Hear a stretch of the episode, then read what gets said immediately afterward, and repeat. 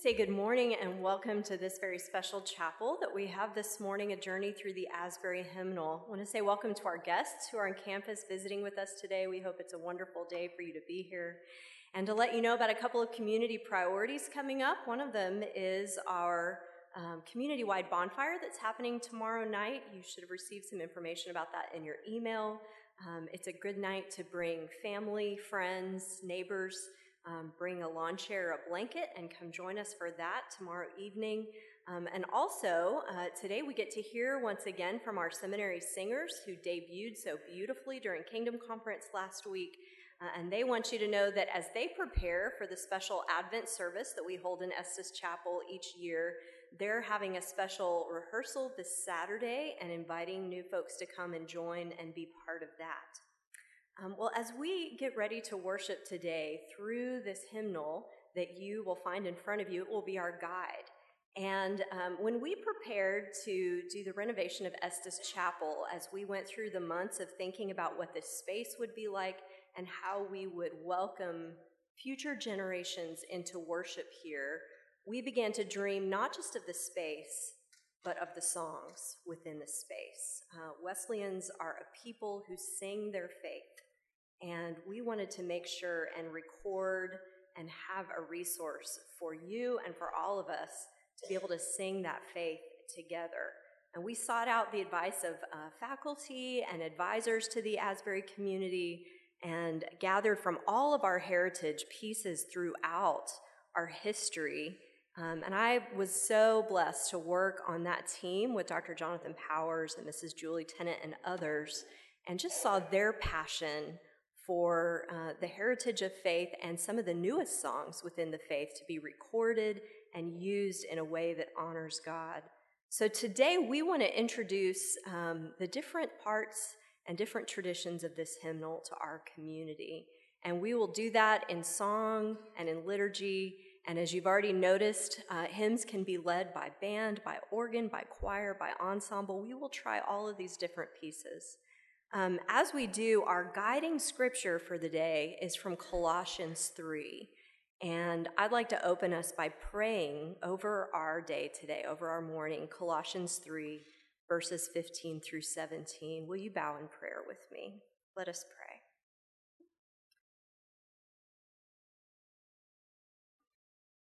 Let your peace, O Christ, rule in our hearts since as members of your body we were called to peace, and make us thankful, Lord. Let your message, O Christ, dwell among us richly as we teach and admonish one another this morning with all wisdom through psalms and hymns and songs from your Holy Spirit, singing to you, Lord, with gratitude in our hearts. And God, whatever we do, whether it's in word or deed, Help us to do it all in your name, Lord Jesus, giving thanks to God the Father through you. In the name of the Father, Son, and Holy Spirit, we pray these things. Amen. I'd like to invite Dr. Jonathan Powers, our professor of worship, to come and introduce the chapel for us. The Lord be with you. It's so good to be with you this morning as we take a journey together through this Asbury hymnal. What an amazing worship resource our community has been given through this hymnal. Of course, we know that worship is more than music, but we also acknowledge that music is an important corporate act of our communal worship. In fact, the role of music in the life of the faith community is part of what Paul is addressing in the Colossian passage that uh, Jessica just prayed for us a moment ago. In the passage, we hear Paul exhorting the Colossian church to do three things one, to let the peace of Christ rule in their hearts, two, to be thankful, and three, to let the word of Christ dwell richly in them.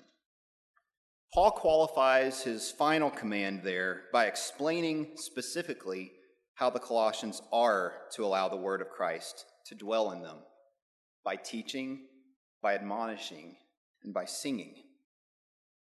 He tells them that they are to teach and warn with psalms, hymns, and spiritual songs, and they are to sing to God with gratitude in their hearts. So then, what do Paul's words to the Colossians have to do with a hymnal? Well, I'm glad I asked myself that question. there are three concepts that I briefly want to examine this morning that I believe both highlight the general necessity of hymnals and also provide a rationale for the continued use of hymnals today, especially as a hymnal assists in allowing the Word of Christ to dwell richly in us here at Asbury Theological Seminary. So, number one, hymnals provide a musical canon. Hymnals provide a canon of song that establishes a communal identity. There's an axiom often used among liturgical scholars that states, Tell me what you sing, and I'll tell you what you believe. At the heart of this statement is the claim that our liturgy forms us and guides us, as both revelation and response is made known to the triune God through our liturgy. The words we use in worship both present God's message to the congregation and also give the congregation words of expression to God. In particular, the songs we sing tell us about God, His love, His work, His character, His nature. Likewise, our songs place words of prayer and praise on our lips to God. We currently live in a digital age where information is shared in a very fast paced manner, and unfortunately, it has become very easy for theology and doctrine to run amok without any kind of authoritative voice being allowed to speak into what is shared or published. A hardbound canon of hymns goes against the grain of the times, claiming with authority, here is what we believe. It's not exhaustive, but it is representative. Found in the pages of this hymnal is lyrical explanation of the content of our belief here at Asbury Theological Seminary. Through its use in corporate worship and personal devotions, our goal is for Wesleyan theology to be both proclaimed and known. By handing someone this hymnal, we can say, This is who we are, and here is what we believe. Number two, hymnals provide a musical catechesis. An established canon of song is important not only for identifying communal belief, but also for teaching it. Thus, hymnals are catechetical in nature. Undeniably, hymns teach us theology. There are a number of ways by which a hymnal can teach us, and a number of aspects of the Christian faith that it does teach, such as the nature and character of God, the work of God's grace, the movement of the church calendar, the beauty of the sacraments, the call to service and missions. The Asbury hymnal introduces a hymn collection that traces the journey of an individual through the Christian faith. Over the course of our time together this morning, we're going to explore the internal organization of this hymnal. And we hope that you begin to see how each of the hymns and liturgies included in the Asbury hymnal were carefully selected because of their catechetical value. A bound collection such as this shows intentionality in passing down the faith, so that the word of Christ might dwell richly in us. Of course, many other hymns and songs could have been included, but this collection is a way of saying to the Asbury community here are the songs we want to be certain you have proclaimed, dwelled upon, and know. Number three, hymnals provide a musical communion. Finally, since the primary purpose of a hymnal is to be a bound collection of song for use in corporate worship, a significant characteristic of a hymn book is the way it fosters a shared communal voice. Hymnals allow a congregation to literally be on the same page when proclaiming prayer and praise to God. A hymnal provides standard words, melodies, and harmonies for the whole community to join in together to participate in doxology. Music is a natural act that brings the church together in one voice. Thus, congregational song has a powerful way of allowing each individual voice to contribute to a singular, unified sound. Since the act of singing is a glorious example of the church operating as the body of Christ, a hymnal is a great aid in fostering dynamic congregational singing. John and Charles Wesley ardently believed that the inner experience of salvation and the witness of the Holy Spirit at work in a person's life was manifest through outward praise of God. Singing was an important way such outward expression of faith was made manifest, which is why the Wesleys gave the early Methodists a resource for proclaiming their faith of love and love of God corporately through song. In fact, on the one year anniversary of his own conversion experience, Charles Wesley composed a hymn we know as Oh for a Thousand Tongues to Sing. Charles wrote the hymn as a reflection of his own inner experience of salvation and outward expression of faith, serving to point others towards rightful praise and proclamation of God. Since the very first Methodist hymnal was published, this hymn has almost always been placed as the very first hymn in the Methodist hymn books. Therefore, keeping with the Wesley tradition, the Asbury hymnal begins with Oh, for tongues to sing as its very first song. So, as people who know the great redeeming love of God at work in our own lives, if you would pull out your hymnal and let us stand together and sing hymn number one, Oh, for a thousand tongues to sing.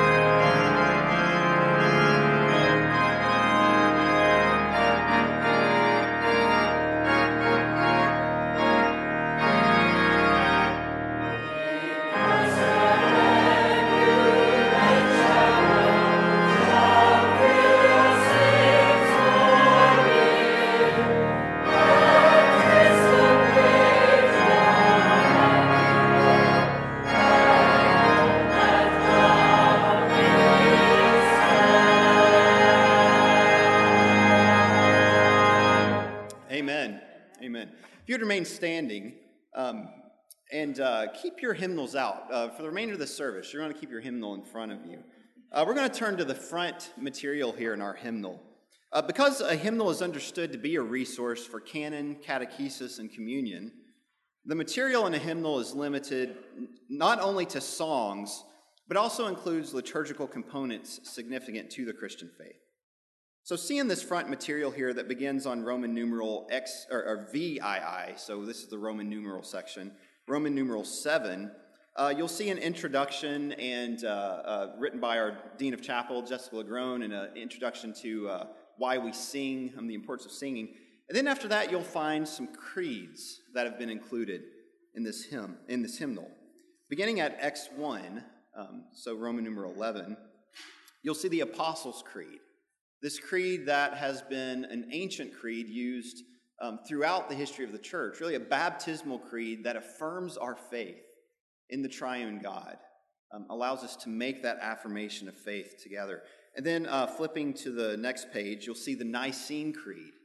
Um, and these are the ecumenical creeds that we have um, incorporated here. And the, the, creeds that bind us together, that, that proclaim a, a common faith among the church, despite our denominational differences, saying, This is what we believe, this is who we are, this is what it means to be the church, and this is who our triune God is. So we see the Nicene Creed, this creed that was developed um, in those early centuries in response to the Arian heresies that were proclaimed to, to hone in on the sonship of Christ. What does it mean for Christ to be God and to be part of the Trinity there? And then on the next page, you'll see um, the Athanasian Creed.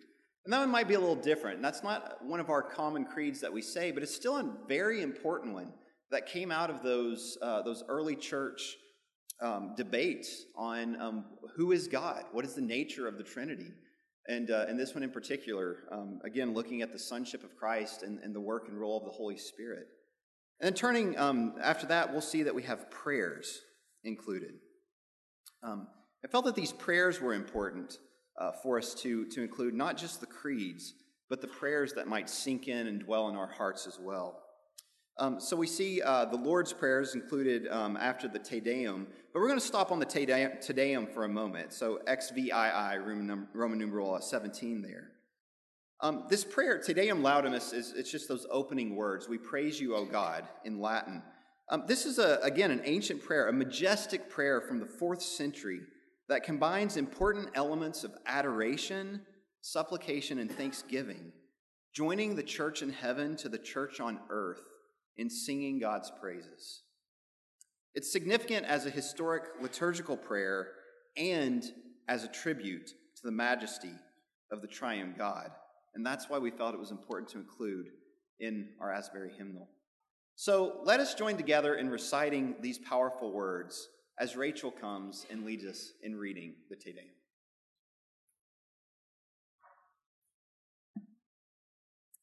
We praise you, O God we acknowledge you to be the Lord.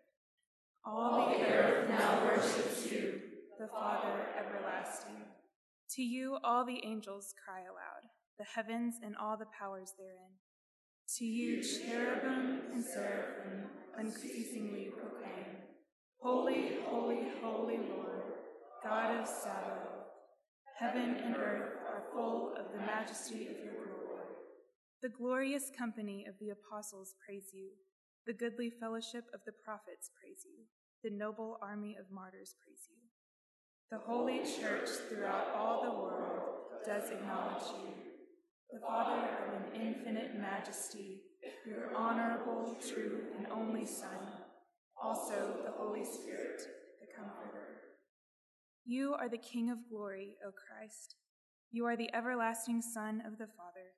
When you took it upon yourself to deliver humankind you humbled yourself to be born of a virgin. When you had overcome the sharpness of death, you opened the kingdom of heaven to all believers. You sit at the right hand of God in the glory of the Father. We believe you will come to be our judge. We therefore pray you help your servants, whom you have redeemed with your precious blood. Make them to be numbered with your saints in glory everlasting. O Lord, save your people and bless your heritage. Govern them and raise them up forever. Every day we magnify you, and we worship your name forever and ever. Vouchsafe, O Lord, to keep us from sin this day. Have mercy upon us, O Lord. Have mercy upon us. Let your mercy be upon us, O Lord, for our hope is in you. O Lord, in you I have trusted. Let me never be put to shame.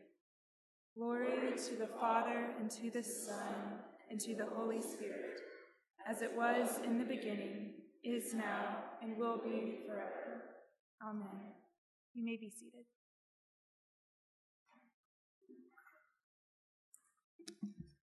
Good morning. Wasn't that powerful to use words that were written in the fourth century?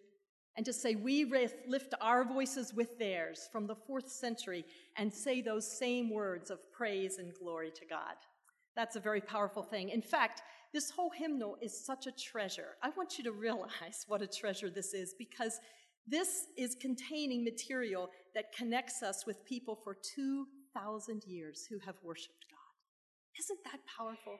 That we are joined with them using their words of praise from as early as the first century all the way through to 2015. there are things in this hymnal that represent that whole span of time. And we are joining through this hymnal, we are joining with their words of praise through the ages. Um, and it's also our sung theology, as Dr. Powers said. Now, he mentioned the word catechesis. Um, the actual arrangement of the hymnal itself is kind of a tacit catechesis because the first 118 hymns are arranged in um, the according to the church year, the format of the church year, and therefore it's instructing us about our redemption history. Our salvation narrative is laid out there from, from hymns number 1 to 118. And so, what we're going to do right now is we're going to take kind of a whirlwind tour through the church year, and we're going to touch down once in each season just to give you a little glimpse of that catechesis. But there's so much more. So, I hope that someday you'll, you'll take this hymnal and just spend some time with it. It is such a beautiful catechesis of the church year. Um, some of you may not be from traditions that even know what I'm talking about when I say that. So if you will turn with me first to the table of contents at the very beginning, um, I just want to give an overview of what I mean when I talk about the church year. The scriptures are full of rhythms. God Himself ordained rhythms in our lives the rhythm of Sabbath, the rhythm of the feasts in the Old Testament. That there, there is this um, rhythm of walking through um, the life of Christ in this instance that the church saw as a really important catechetical tool. That every year we would walk through our salvation history through the life, death, resurrection, ascension of Christ and the coming of the Spirit.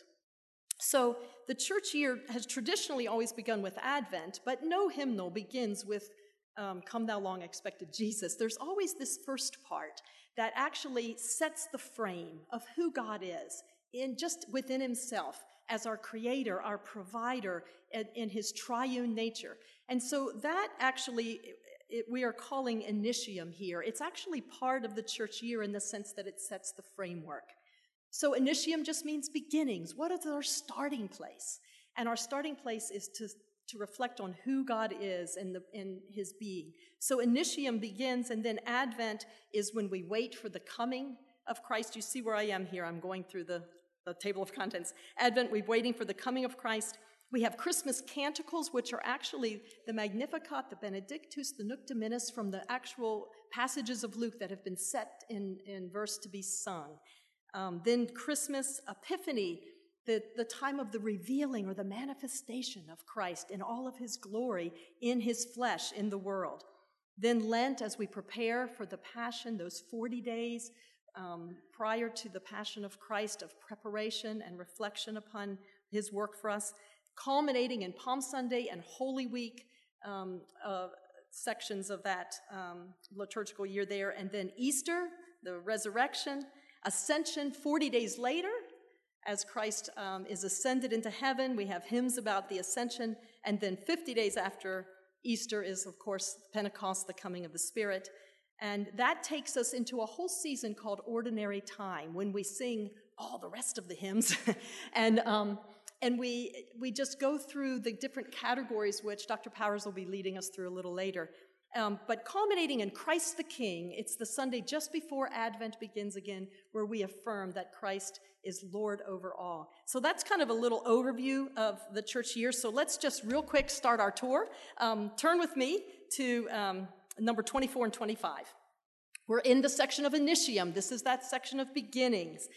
And I just want to say a little bit about these two hymns. And one of the benefits, you'll notice, by the way, at the top of the page, you see the little word initium there. That's letting you know which season of the church year we're in. Um, if you just look at these two hymns and just your eye takes it in as a whole, you can see in one glance that these are hymns that are Trinitarian, right? So you see verse one, um, we believe in one true God. Then verse two, we believe in Jesus Christ. Three, we confess the Holy Ghost. And the same with Wesley's hymn, Maker in whom we live, uh, Maker, incarnate deity, Spirit of holiness, and then eternal triune God. This is one of the beautiful things about a, a print hymnal is that you can see the structure of the whole hymn at one time and you realize this is a Trinitarian hymn just, uh, just by your eye taking all that in. Um, secondly, you'll see historical information at the top. You'll see who wrote the words, who wrote the music. That's really important because it, it lets us see that, that number 24 was written back in the 17th century, in 1668. This, this um, proclamation of the Trinity was, was um, very old one there. And then Wesley, of course, um, it's good to know when we're singing a Wesley hymn. Um, and then at the bottom, there are statements on all of these hymns. You'll see little bottom statements that give some little uh, reflection about either the, the authorship or the theology of that hymn, or sometimes just a little historical note. Um, there's one in here that's written by Thomas Chisholm, who was converted at a camp meeting by H.C. Morrison, by our founder. Isn't that great when you sing Great is Thy Faithfulness and you say, wow, this, this hymn was written inspired by H.C. Morrison, our founder. Um, you'll also see the collect for purity there from the Book of Common Prayer. Throughout the hymnal, we have some prayers, some scriptures along the way, which of course make it a worshipful, not just for singing, but for um, reflection and meditation. So, okay, so that's Initium. I want you, we're going to jump right on over. 37 to 39 is in the section on Advent. We usually think of Advent as all of those hymns that prepare us for the coming of Christ. Um, and they are um, all through the Advent section, but these particular ones, 37 and 38, are the same text with two different tunes. And 39, the king shall come. These are about the second advent, the second coming of Christ. So those are also part of the Advent season. Okay, moving on into Christmas, 46 and 48. Turn over to 46, and I told you we're on a whirlwind here. Okay, 46. These, uh, these are two Wesley hymns that are so rich in theology of the incarnation. And I just want you to realize that when we sing Christmas carols, which we love, but they are so rich and full of theology. So just real quick, look with me in the second verse, halfway down, number 46, Glory be to God on high. Um, I'm on the second verse, the last two lines. Listen to this beautiful phrase, these two phrases. Emptied of his majesty, of his dazzling glories shorn, being's source begins to be, and God himself is born. Isn't that powerful? I mean, there's enough theology in that um, to just preach your whole sermon. um, 48, Hark the Herald Angels Sing. Um, also, all three verses that we're familiar with are so rich in incarnation theology. But look at this fourth verse that's not usually in hymnals, and we have it in ours. Look at this. Come, desire of nations, come, fix in us thy humble home. Rise, the woman's conquering seed, bruise in us the serpent's head. Adam's likeness now efface, stamp thine image in its place. Second Adam from above, reinstate us in thy love. That first and second theology, uh, second Adam theology from Romans 5, right there in that one verse. So when you sing Hark the Herald, from now on, sing all four verses. Okay, jumping over to Epiphany. Number 64, I want to point out 64, the season of Epiphany. This is when Christ is being made known, being made manifest um, to the world. And just in this one hymn in 64, if you are going to be in a church leading worship or a pastor, you should sing this during Epiphany because it traces through all the main themes of the season of Epiphany. You have the, um, the star guiding the wise men, you have the, the um, baptism at, at the Jordan when um, the, the Father speaks and the Holy Spirit descends on Christ. Um, then you have Christ coming at Cana in Galilee, where he first manifested his glory in that first miracle. Then you have him teaching, forgiving, healing, and, and then finally, verse 4, the transfiguration and the glory of Christ in the transfiguration. It, it, this hymn traces us all the way through from the wise men to the transfiguration and Christ being manifest in all of his glory. And the transfiguration, of course, leads us right into Lent. So if you turn the page, we're in Lent. Okay, um, let's jump to 78 and 79. I just want to point out um, the beauty. We have so many Lenten hymns in here, and they're gorgeous hymns. But on 78 and 79, you have an American folk hymn. Um, in, What Wondrous Love Is This? And then you have How Deep the Father's Love, written in 1995 by um, Stuart Townend. Just a nice contrast um, of authorship. I want you to see that. We're going to see it again in Easter here coming up. 94, 95, Easter. Um, look at 94 and 95. Of course, all of your favorite Easter hymns are in here. You know, Thine be the glory, and Christ the Lord is risen today, and up from the grave he rose. They're all in here. I'm just pointing out some things you might not have noticed. Okay, 94, 95. 94, written in the sixth century. Don't you love that? This is a hymn about Christus Victor, Christ being the victory, uh, being the victor over death and over Satan and accomplishing that battle. So this is in the sixth century. And then right across the page, we have Oh, Praise the Name, which is one of our favorites here at Asbury to sing. And the band's going to lead us in that right now, um, written in 2015. So isn't that great?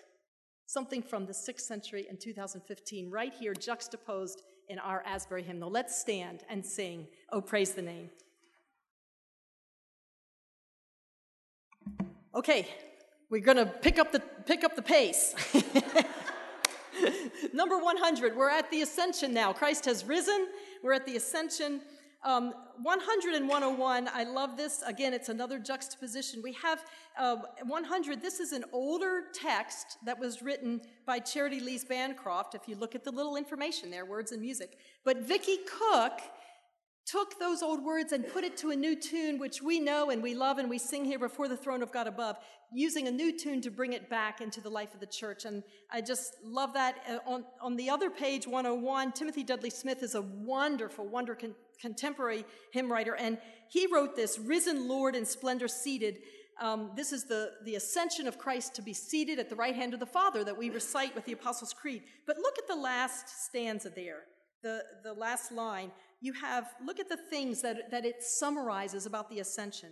Christ forever, Son and Savior, reigns in triumph. Then the next verse sends his spirit on his own to be with his people. The, the next verse, he's interceding. Um, and then the last verse, he's sovereign, universal Lord, he's reigning. So I just love that how it just summarizes all those things about the ascension right there. Um, and then if you flip the page, 102, um, the third verse of that actually tells about how we are also ascended with Christ. Like Paul says in Ephesians, we're seated in heavenly places. And you see in that third verse, there we sit in heavenly places. There with Christ, we're there. Mighty Lord, the last line, Mighty Lord, in your ascension, we by faith behold our own. Isn't that beautiful? Okay, that's ascension. And then finally, Pentecost. Uh, not finally, but almost finally. Um, 109, turn to 109. We're right in, in this wonderful season right now of talking about the spirit filled life for this whole year. And 109 is a hymn that we've just started to learn. It's a new hymn uh, by Stuart Townend and Keith Getty, and we've sung it once, so I think we'll be singing it a lot more as the year goes on. So I just wanted to point out that that's a beautiful prayer um, as part of our spirit filled life um, and then finally, Christ the King, the, the culmination. We have All Hail the Power of Jesus' Name and Crown Him with Many Crowns and Lift High the Cross, all these wonderful hymns of Christ the King. Um, but look at 117. We're right here at the end of the, we're finally coming to the end of this uh, church year catechesis. 117 is an unusual, unexpected hymn for Christ the King. We're, we're expecting Crown Him with Many Crowns and All Hail the Power. But 117 walks us through the entire kenosis passage in Philippians 2, verses 5 to 11. And it's beautiful. And I hope that we'll sing that. It's to a great tune uh, by Vaughan Williams. And um, so I hope that someday we'll be singing that in chapel, just taking us through that beautiful passage, uh, verse by verse, um, from Philippians 2 and then Jesus shall reign where'er the sun, Isaac Watts. What a great way to end the church year uh, hymns. So, um, if you turn the page, we're then going to start, after the church year, we're going to start these categories or these sections of hymns, and Dr. Powers is going to be taking us on a blitz through those. But let's just stand and sing 119, verses 1 and 4. Verses 1 and 4 Christ has made the sure foundation. This is, as you'll notice, a hymn from the seventh century, and here we are still proclaiming that Christ is the sure foundation of our faith.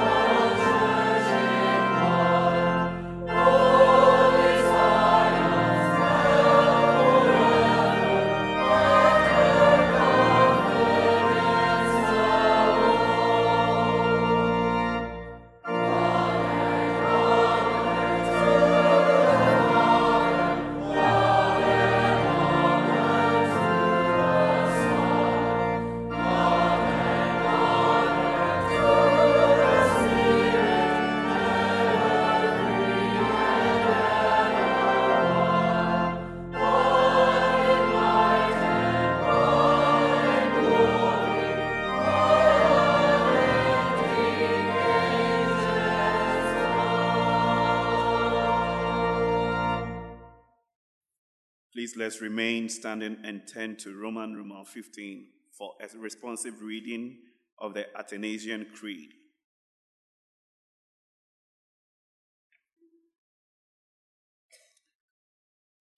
Whosoever will be saved, before all things is necessary that they hold the Catholic faith. And the Catholic faith is this that we worship one God in Trinity, and in Trinity in unity,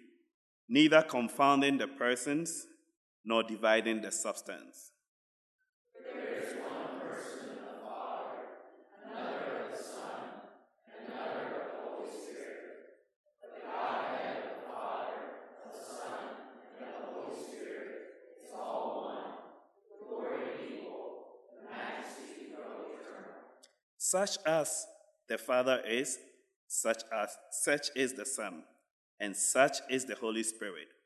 The Father uncreated, the Son uncreated, and the Holy Spirit uncreated.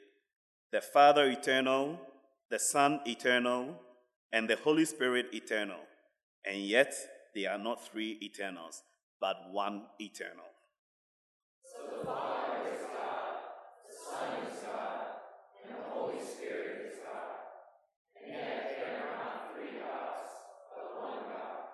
So likewise the Father is Lord, the Son Lord, and the Holy Spirit Lord. And yet not three Lords, but one Lord. And in the Trinity, none is before or after another.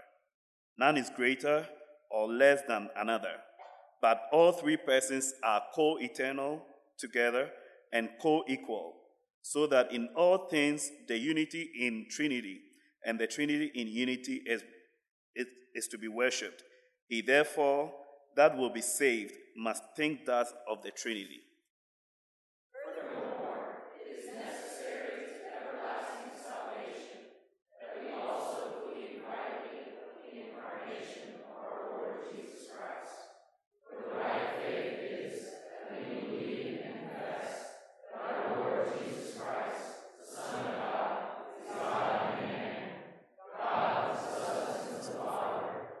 regarded before the worlds, and man of the substance of his mother, born in the world, perfect God, and perfect man.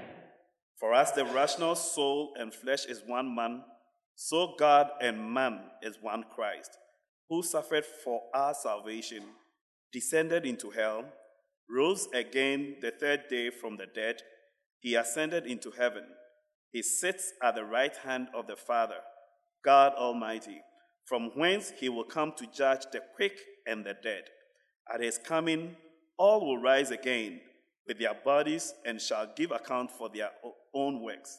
And they that have done good shall go into life everlasting, and they that have done evil into everlasting fire. This is the Catholic faith, which except we believe faithfully, we cannot be saved. You may be seated.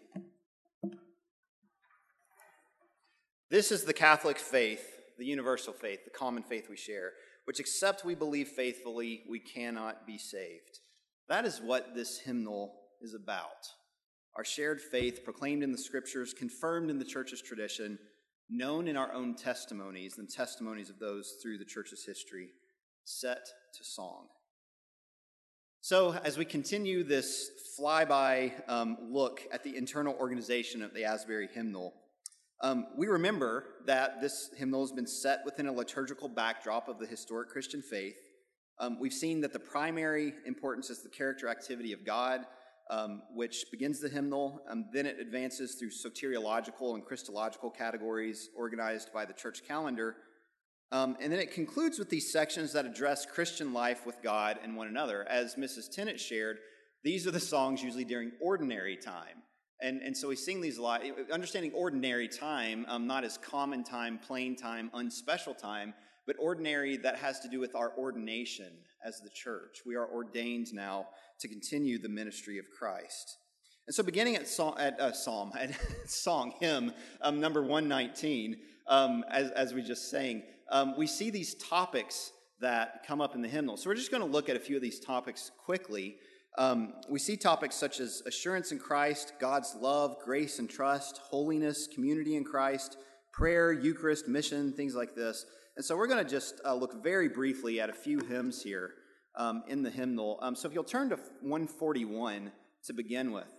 Here's another place where we have a hymn set to two different tunes. A very familiar and uh, well beloved hymn, Rock of Ages Clefts for Me. One of the reasons we have done this to two tunes is um, because when we put text to different um, um, uh, music, it paints the text a little differently.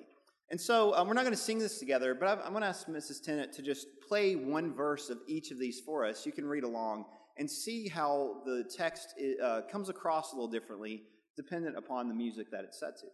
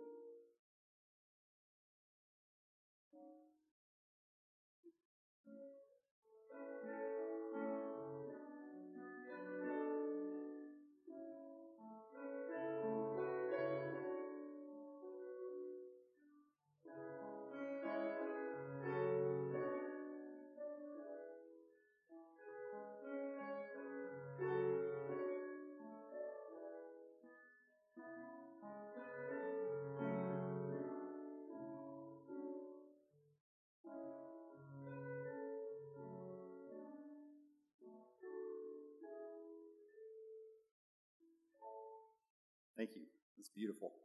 So you can see the, the words come across a little differently depending on the, the music that we set to it. But continuing to look at our topics, um, uh, be remiss of me not to have us turn to page 166, um, where we see the Asbury Fight Song, which is named in the bottom material, Asbury Seminary's Fight Song, um, and Can It Be That I Should Gain, um, which we have already sung this year and, and will will surely sing many more times here you flip the page from that, uh, you'll see on 167 a hymn called the Shouting Hymn.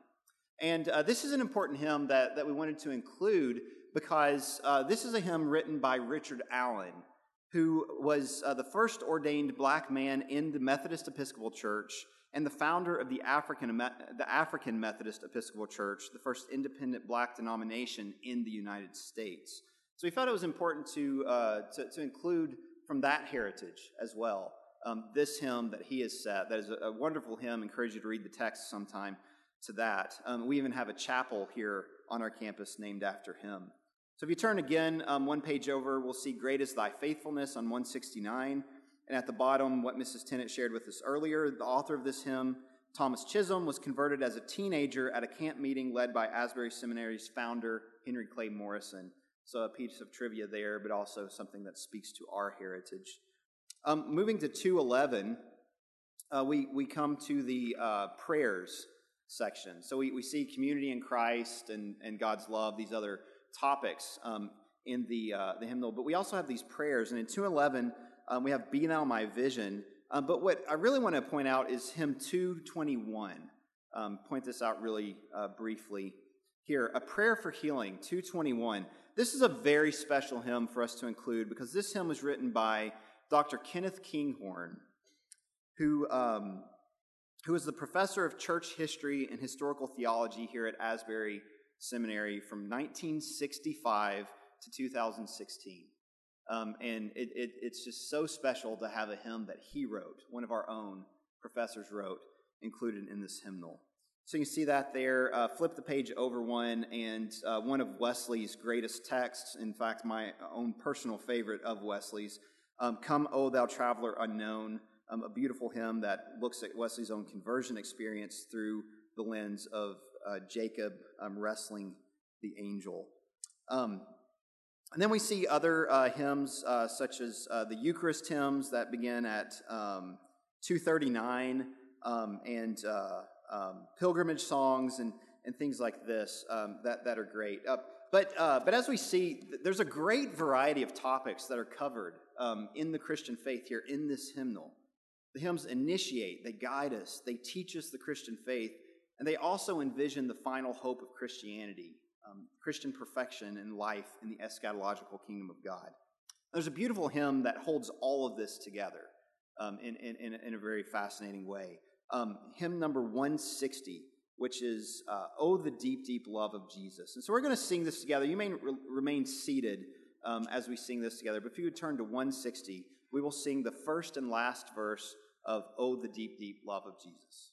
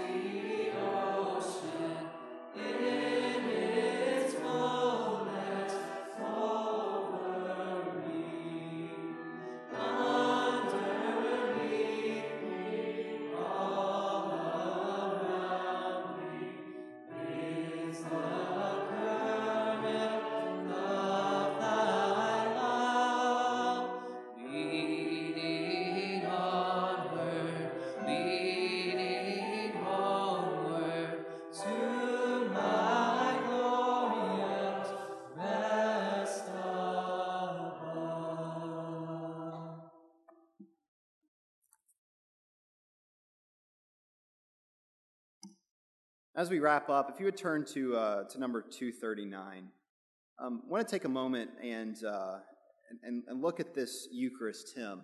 Uh, this is a hymn that was written by uh, Bob Stamps, the former Dean of Chapel here at, um, at Asbury Seminary.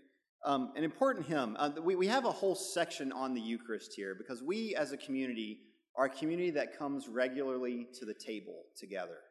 We felt it was important for us to have songs that we can sing as we come to the table. And this is a wonderful one. This is a beautiful one that our own Bob Stamps has, uh, has, has, has written and, uh, and that we do hope to sing at some point here. We're going to have uh, Mrs. Tennent just play through it once and, and, ask you to read through these words as we hear this text as we wrap up this morning. So uh, um, let us, let us uh, focus on these words as we hear this played.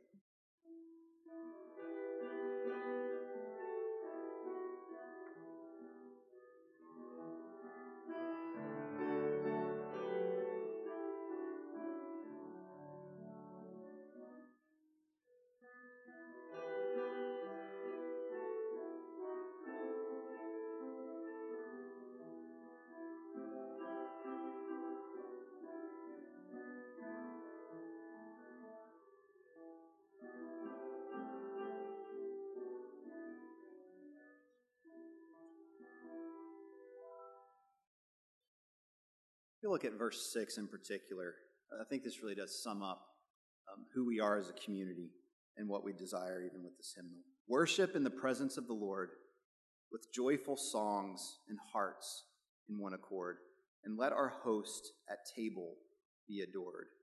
God and man at table are set down. And finally, if you would turn to, uh, to number 273. We close this hymnal with uh, what are called Vesper hymns, uh, hymns that are to be sung at the close of day, part of uh, a liturgical tradition, um, Vesper services where this would happen. Uh, we dedicate ourselves to God, we commit ourselves and our lives to His care. And so we see here uh, 273, the O Gladsome Light. This is an important hymn because this is one of the earliest hymns recorded outside of the Bible that is still in use today um, from the first century or second century. Um, part of the beauty of this hymnal is that it allows us to join our voices with voices across the ages as we proclaim prayer and praise to God. We are connected to the historic church, we are connected to the universal church. Their words still teach us and admonish us today. We still sing these songs with gratitude in our hearts to God. And so, as we hear this hymn today, this ancient hymn, the O Gladsome Light, and as we continue to use this hymnal in our services of worship here at Asbury, may the word of Christ dwell richly in us as we teach and admonish one another in all wisdom and with gratitude in our hearts, sing psalms, hymns, and spiritual songs to God.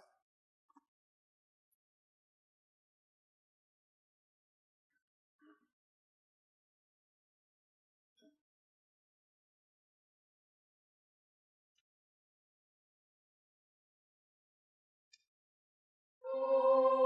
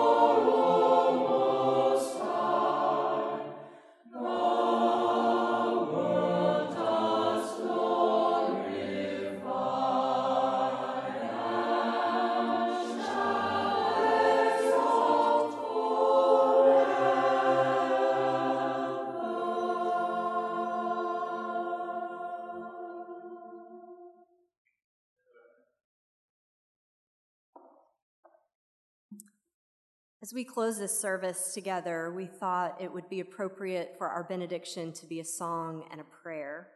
So if you'll turn with me to hymn number 212, the prayer, May the Mind of Christ My Savior, words written by Kate Wilkinson in 1925.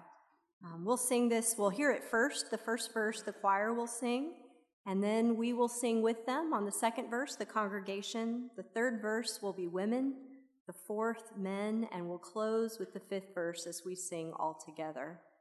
We stand as we sing this blessing over the service.